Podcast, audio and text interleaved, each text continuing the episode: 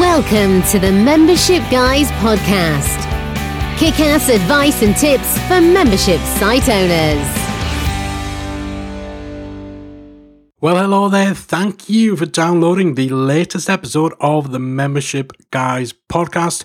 I'm Mike Morrison, your host for the show. And this is, of course, a podcast in which we talk all things membership website related. I want to thank you again so, so much for choosing to spend a little bit of time with us. I hope that you enjoy the Membership Guys podcast. And of course, if you do, please do take just a minute or two of your time to pop over to the show page in iTunes and leave us a nice little five star review, of course, uh, with any kind words that you may have to share about the podcast. We'd really, really appreciate it. Now, in this episode, we're talking about member retention and specifically making sure that you don't take member retention for granted. It's very easy to mistake somebody sticking around on your membership or the fact that someone continues to be a member as an indicator that they're happy, that they're engaged, that they're satisfied with what they're paying for. But in some cases, that's simply not the case. So there's three main reasons why we shouldn't take retention for granted. And why sometimes the fact that somebody continuing to pay us, continuing to be a member may actually just be a sign of inertia or apathy towards their membership. So here are three main reasons why not to take retention for granted. The first is that there may not actually be anything better on the market yet. So somebody may not like your membership product. They may not like your style of delivery. They may not like your community, the system that you're using. But right now, they might just be stuck with you because there may not be anything better on the market. So in those cases, you could have members who are only members begrudgingly because there's nothing else out there because you satisfy a need that they have that needs to be satisfied, but that there isn't yet any alternative to.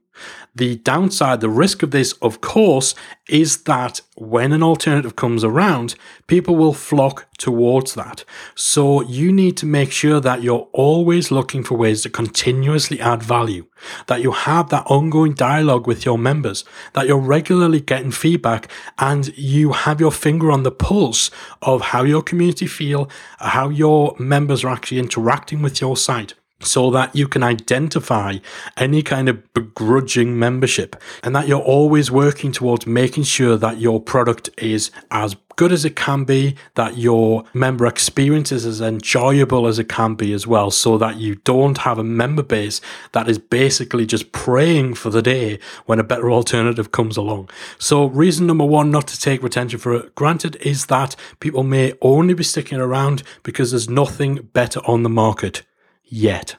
Reason number two is that people may simply not realize that they're paying you.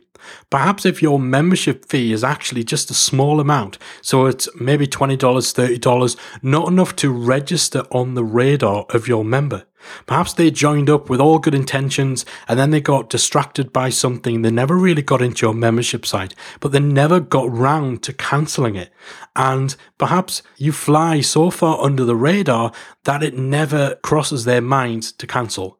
Maybe they are aware that they're paying you, but it's such a small amount that it never captures their attention long enough for them to actually take the action to come to your site and cancel. Or maybe it is literally, particularly with the likes of PayPal, where often when people actually look at their bank statement or their card statement, sometimes it won't actually show the name of the actual, you know, the subscription or the company that a PayPal payment that's taken from a bank account is for. So in a lot of cases, statements will just show PayPal payment X amount of dollars or X amount of pounds.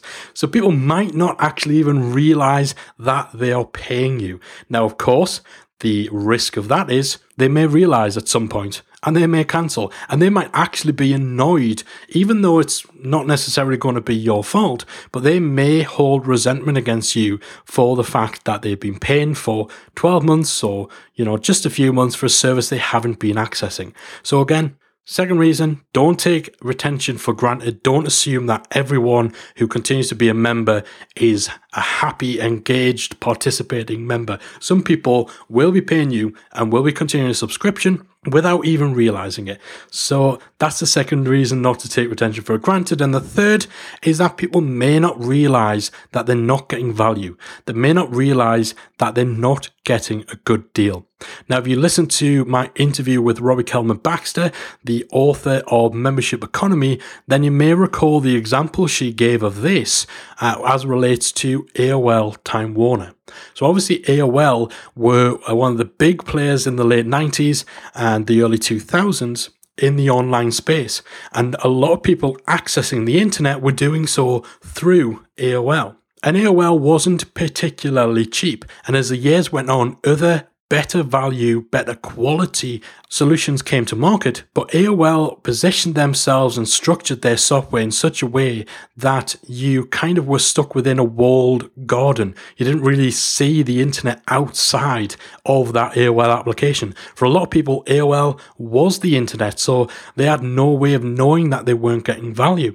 And the problem with that, and this is something that Robbie Baxter obviously touched on, is that when you realize that there has been a better value solution out there this whole time, then you feel cheated. You feel as if the company you've been paying money to has actually been taking advantage of you and of your ignorance of the market or of your lack of understanding. So, again, that's a third big reason not to take retention for granted because you actually may well be not providing great value to your members and then counting on the fact that they don't realize that they're not getting value. So if you're in a situation where perhaps your membership site just isn't delivering the same level of value as it once did, and you're banking on your members not realizing that, then when they find out they are going to feel cheated. So an example of that may be that all your training materials could be on processes or methods that are totally out of date. Or perhaps you are providing material that when your membership site launched wasn't available out there freely, but actually now they are well established, well known places where your members could get that material completely free, but you deliberately don't let them know that in order to keep them around as a member on your site.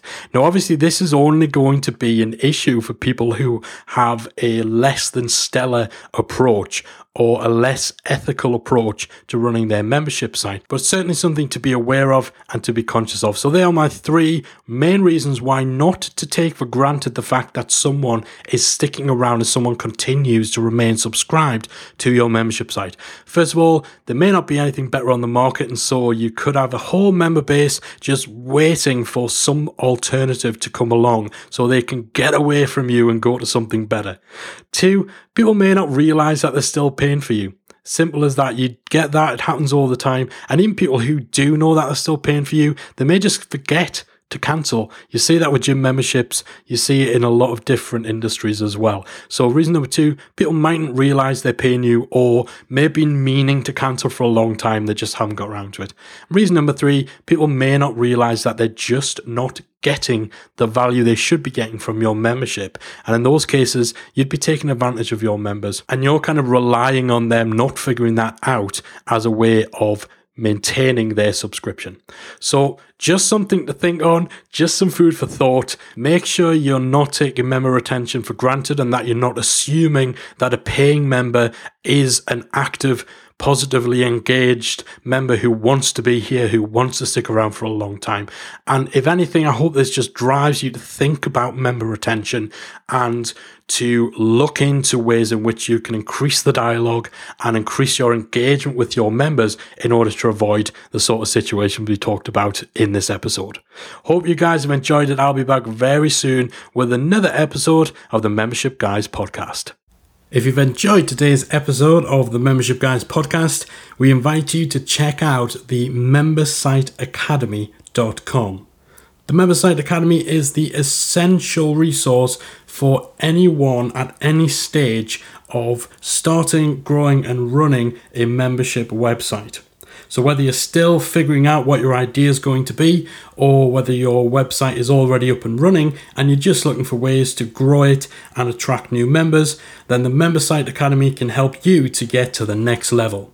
With our extensive course library, monthly training, exclusive member only discounts, perks, and tools, and a supportive community to help you along the way with feedback, encouragement, and advice, the Member Site Academy is the perfect place to be for anyone looking to start, manage, and grow a successful membership website. So check it out at membersiteacademy.com.